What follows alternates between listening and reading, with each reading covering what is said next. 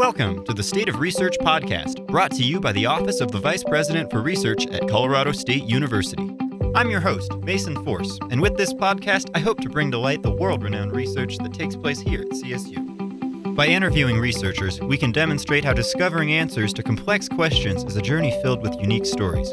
Throughout this podcast, I hope you'll be inspired by these stories of determination and innovation that propel us into the future. This is the State of Research. On this episode, I have the pleasure of interviewing a professor from my own computer science major. Dr. Ross Beveridge joins us today to talk about his cutting edge work into machine vision and artificial intelligence. Professor Beveridge, thanks so much for joining us this morning. Really appreciate you coming down here to meet me in the studio. Thank you. It's my pleasure. So let's let's just get started generally. What is it exactly that you do, like in a broad sense, here at CSU? So, I do research, I do teaching, and I do service. That's the stock answer of any faculty member. I work in an area called computer vision, and there's an entire community that does research in this area. It's changed a lot in the 30 years I've been part of it. It's now a very large community. That's service. Teaching, we were actually talking about that before. I helped develop the web development class for the computer science department.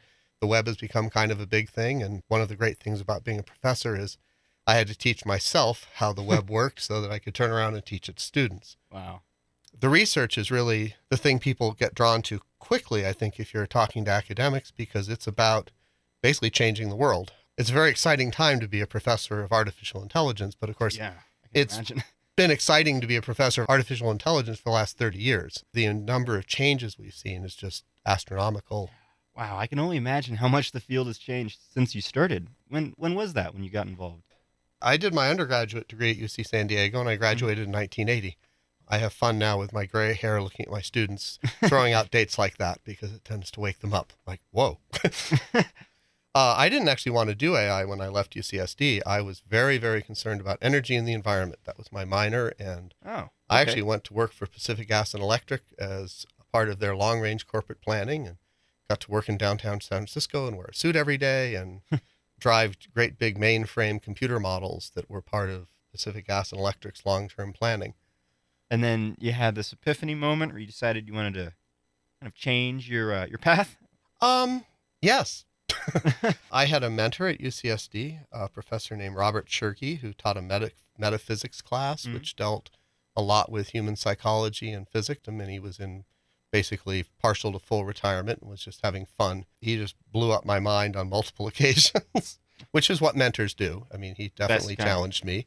And I kind of went, okay, I could keep doing this, or I could really go after my real love, which, and it's not necessarily obvious, but I, I went into artificial intelligence because I'm extremely curious about human intelligence. Mm-hmm. But I'm just not really, for whatever reason, I'm a little too much of a geek to felt, feel like I was cut out for psychology. So I went, well, if we can build one, we'll probably understand it better. So that led me into graduate school, et cetera. At the time, I had no idea I wanted to go to grad school, but I knew that I was getting interested in this very young field, artificial intelligence. So I actually went to the national conference in 1983 and attended talks that I had no idea what was going on at all, but at least I got to see what schools were doing work. Yeah. And I went and did my master's degree and my PhD at the University of Massachusetts. I actually got directed immediately into what was called the Computer Vision Lab because I had written my essay that I wanted to understand how it was people when walking down a trail spot a squirrel off on a log at you know 200 feet away and of course subconsciously it's not like you have to work hard and go i wonder what that animal is. Mm-hmm. you know it's like squirrel. Right. It's it's our brains are quite well constructed for pattern recognition. So i basically did my phd in computer vision and at the time it was a virtually impossible task. My advisors went around and took slides of basically stood in front of houses in Amherst, Massachusetts and surrounding areas and digitized these, which was a big deal. And then we worked for years on trying to write algorithms that would say things like, that's the front door. Wow. And it was all very science fiction in the 1980s. The acronyms I always teach people Defense Advanced Research Projects Agency, DARPA, mm-hmm. which has basically made computer science what it is. At the time was pouring money into, hey, wouldn't it be cool if we had algorithms that could understand what they see in pictures. If you fast forward 30 years, we just take it all for granted. If you type in wombat to Google and say, show me pictures of wombats, they've got wombat recognition. They've got general object recognition working very well. So this isn't something that doesn't exist. You're trying to create. It's already pretty much widely used, right? Well, one of the things about artificial intelligence in general, and I, I was out in Washington, D.C., oh, I don't know, 17, 16 years ago or something, and I had a free afternoon, which is rare, and I went to the Air and Space Museum, and I and it was kind of sobering walking around looking at the achievements of air and space because they're very tangible. Mm-hmm. You either are on the moon or you're not. Right. Um, there's nothing kind of ambiguous. And when a rocket launches, you know, everyone can see a rocket launch. Very obvious. Artificial intelligence is a very odd field because, you know, it's impossible until it's easy.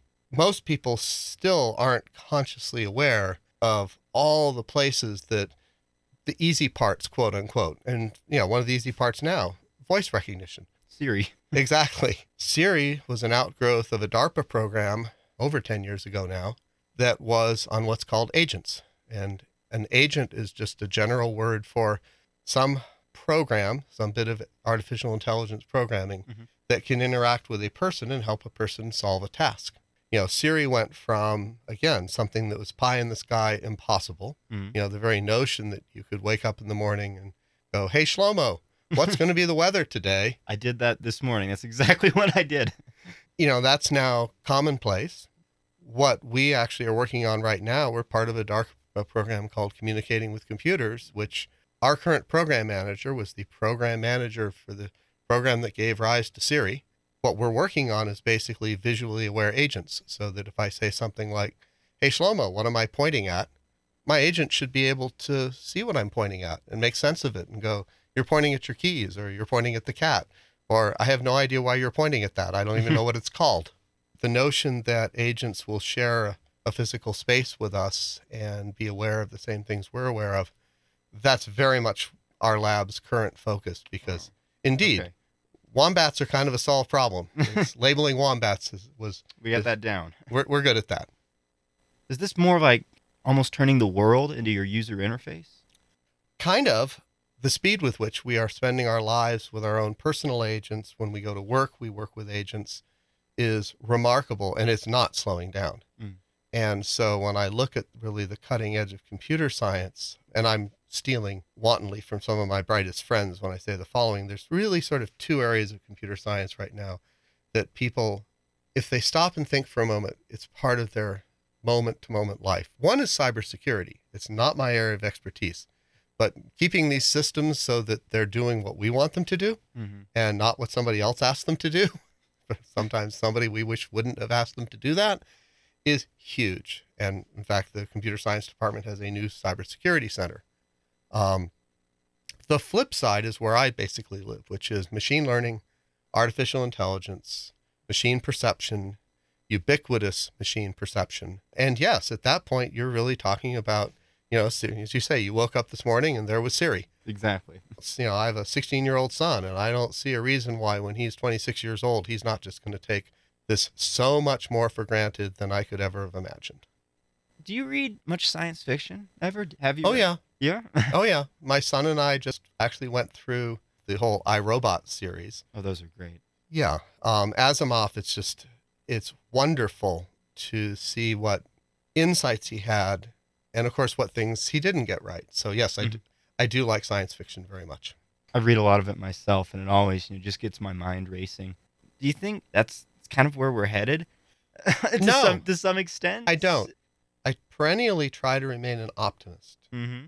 In fact, my father was an inventor. He actually did early work on radar, and he was perpetually cheerful about technology, despite the fact that one of his areas of expertise was computer simulation of nuclear Armageddon. I mean, I grew up in a very heady That's household. That is very heavy. Right? No, I just, yeah, but drop that. What did your dad do? Well, you know, he put together a team of people that could simulate what a nuclear first strike would look like. And that I'm not, I'm not making an ounce of that up.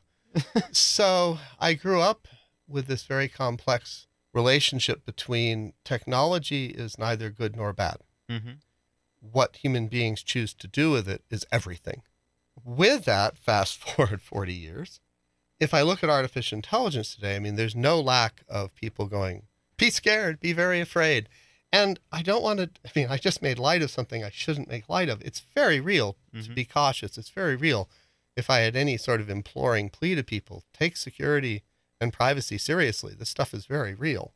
But I think it's a terrible mistake to think of AI as this, you know, monolithic HAL that locks you out of the ship. That's not really going to be the problem. The, the problems are probably far more complicated and dispersed than we right now can get a grip on.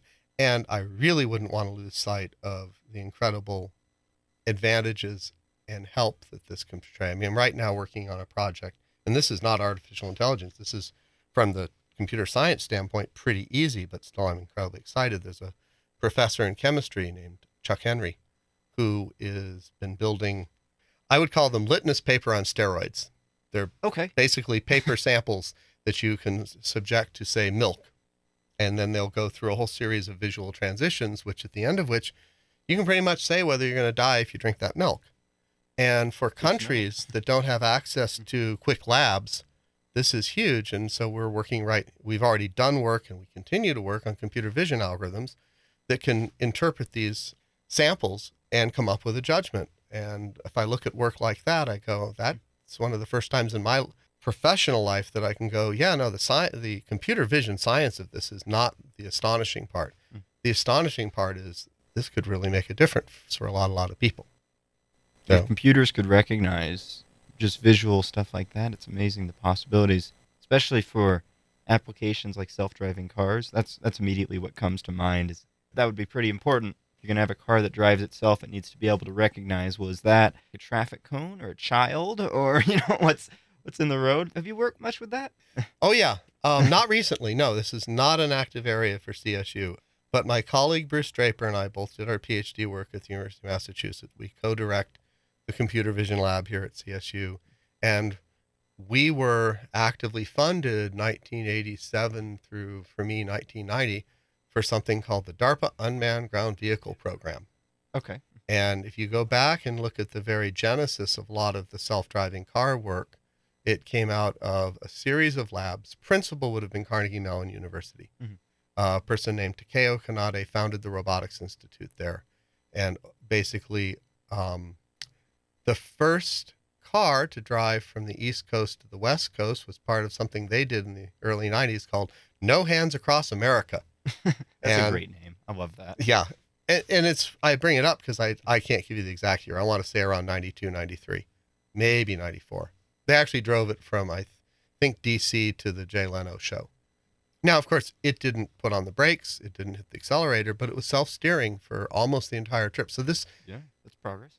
where I'm going is this is not new. This dream of self driving cars didn't just show up when Tesla came on the market hmm actually it's a field that I worked in actively until I went I just there's only so many things you can be expert at and the field took off and I went okay I'm going to go off and work on face recognition and various other things.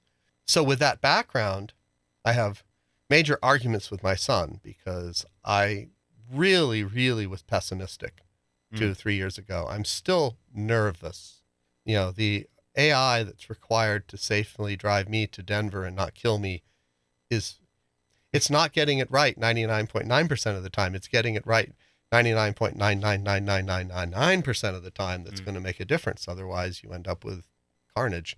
So I'm still a, cautious of self driving, but as my son keeps beating into me, it's actually tricky because the algorithms are becoming very competent. And we're kind of at this interesting point where I don't, I don't feel like I'm expert anymore to have a strong opinion about when we hit this crossover that yes they'll make mistakes and the, by the way the argument that the people promoting this technology is they make fewer mistakes than people Right. So they're not perfect, but neither are we, obviously. yeah and and i think they're making more mistakes than we want to be uh, completely fess up to in 2019 Mm. but again let's step back you know i have a 30 year horizon.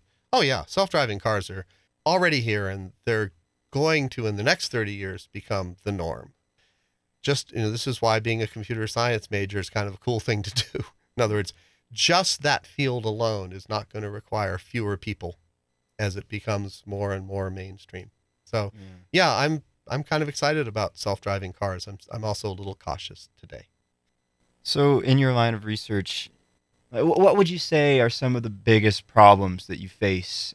I guess just uh, what what are the biggest challenges you're facing in this field? computers still really can't hold a conversation Hmm. you know go all the way back to alan turing and the turing test things that we know now that we didn't know about the Turing test. We didn't know that, for example, people, this was a wonderful talk by a professor at Stanford at the National Artificial Intelligence Conference, oh, 18 years ago now. From a psychologist's standpoint, um, human beings kind of have two, a couple of categories into which to place something. It is a rock, it is inanimate and stupid, it is an animal, and we're already willing to give a lot of credit to animals, or it's a person. So, from one standpoint, the Turing test was easy to fix. There was a program written 25, 30 years ago called ELIZA that basically did simple pattern matching and it played the role of psychoanalyst. You know, tell me about your father. Why do you feel that way about your father? And it sucked people in. I mean, hmm. the whole chatbot thing is not new either. You know, the notion of writing a program that gets a person to interact, old idea. Getting them to do it well is still extraordinarily hard because as anyone who's, you know, tried to have a conversation with Siri, Siri's not built to do that. Um, Siri doesn't keep track of context, doesn't, you know, if I start discussing my daughter's work in forensics, uh, she does basically college level debate. And, you know, I can't start a conversation with Siri. Siri, well, could you tell me about, you know, college forensics and some of the big events? I found this on the web is not what I'm expecting as a response. I'm expecting, you know, my agent to be as smarter than I am. So dialogue is a huge part. Interestingly, my field is not dialogue. My field is perception, computer Mhm. vision. Can machines see? At one level, the mechanics of pattern recognition. The problem I started with is it a squirrel? We Mhm. did really solve that. I mean, I, I, I know where I know how to train up TensorFlow, the Google machine learning system, to spot squirrels. Good. You know, knowing the next step of, well, okay, if you're so smart, machine, what can you tell me about all these images and, you know, all the different wildlife in the Rocky Mountains? And suddenly it's like, no, no, I, I, I put labels to things. That's what we're good at. Mm. Ironically, I would argue that the thinking about things still remains difficult in the sense that cancer treatments, one of the areas that DARPA is working on in the same program, is an agent to interact with experts on potential novel ways to treat cancers. That's oddly an easy domain for artificial intelligence because it's highly codified. Mm. You know, there there's a language and there are rules for what you can and can't put together logically, and there are large data sets. That's easy for artificial intelligence. The harder is kind of the more subjective. It's you know why I brought up the if I wanted to discuss with my agent my daughter's most recent strategy in her most recent debate competition, yeah, we're not there yet. At least they can beat us in chess. Oh yeah, anything, yeah, you name it, chess. It's well, sorry, you really hit a nerve on that one. This should not surprise us, right? They beat us at arithmetic a long time ago. Mhm. If you can sufficiently systematize some piece of knowledge, then they're going to win. So it's just a matter of systematizing more and more complicated subjects, I suppose. I suppose, but I mean, this is where I remain kind of an optimist. Human beings have an amazing ability for random metaphor. Hmm. And I mean, there's an entire branch of artificial intelligence devoted to, you know, making machines understand metaphor. I mean, this communicating with computers program has a wing of it. One part of it is basically machine generated poetry because people who are in this field understand that's hard. Um, and machines can't do it. well, be careful. Slap my wrist. They can actually do it. I should be very careful. You know, AI and generating art has been something, again, it, nothing is new. Now, that's been going on again for 30 years. There's a program called AARON uh, by Harold Cohen that did beautiful artwork back when I was in grad school. But you can still, as a human being, look at some of this and go, okay, that's clever. Mm. But I, as a human being, kind of look at that and go, yeah, there could be a lot more there. Yeah, and how do you even judge that? Because like if you're playing chess, it's very obvious to know which Yes. moves are legal and how you win, but computer generated poetry, I don't I don't even know if I could judge human generated poetry to be honest. Right. um, and you're completely right. There, there we're into a realm that is very subjective and very Mhm. human. And the thing you haven't asked me is what, what I think is inspiring about being computer science for someone who's casting around for majors. Uh, the field has this um, bad stereotype of being very dull and well, you know, it's it's writing next year's compiler or something, and that's just so far from the truth. I mean, if you look at where the kind of things we've been talking about, this is all computer science. This is all taking advantage of what we've built so far to go, well, where do we go next with this? That's what I loved about the field. Computer science just felt like the future. Right. Like I said, I love science fiction, and you know, it's it's not going to be fiction forever. So No, it's not. moving so fast, it must be difficult to keep all these classes updated just at, at the pace that the field is moving. Let's get academic about how CSU works. Mm-hmm. Computer science is very happily ensconced in the College of Natural Sciences. And, you know, before I get in trouble with my dear colleagues, all the natural sciences are moving forward. Um, you know, physics, chemistry, etc. Of course, yeah. some of my best friends are in chemistry. But when I talk to people in other departments and I talk about how their sophomore level courses are structured, yeah, it's really hard to be in computer science. It's it's it is a very fast moving field and your we- the class you're taking right now, web development or web programming, as I hope it's slowly being renamed, um, is just a poster child for that. Half of what you're learning in that class did not exist 12 years ago. It just didn't exist. And I'll tell an anecdote about that, which is my original undergraduate major at UCSD was mechanical engineering, and I spent a year mastering differential equations, and I learned how to figure out precisely how many centimeters a three meter beam would deflect if you put an elephant on its end. And I, and you know, for a while I was totally intoxicated by analytical analysis, calculus, and then I got bored. I went, okay, now I know how to do that. And I had a fortuitous meeting with the chair of our department, and I said, okay, I, I've learned mechanical engineering. I am bored with mechanical engineering. And that was the first time I went, uh oh, I have a problem. And he said, well, we have the system science major that's much more interesting. It's all about control theory and how to make things behave properly on their own. Okay, that's for me. Good.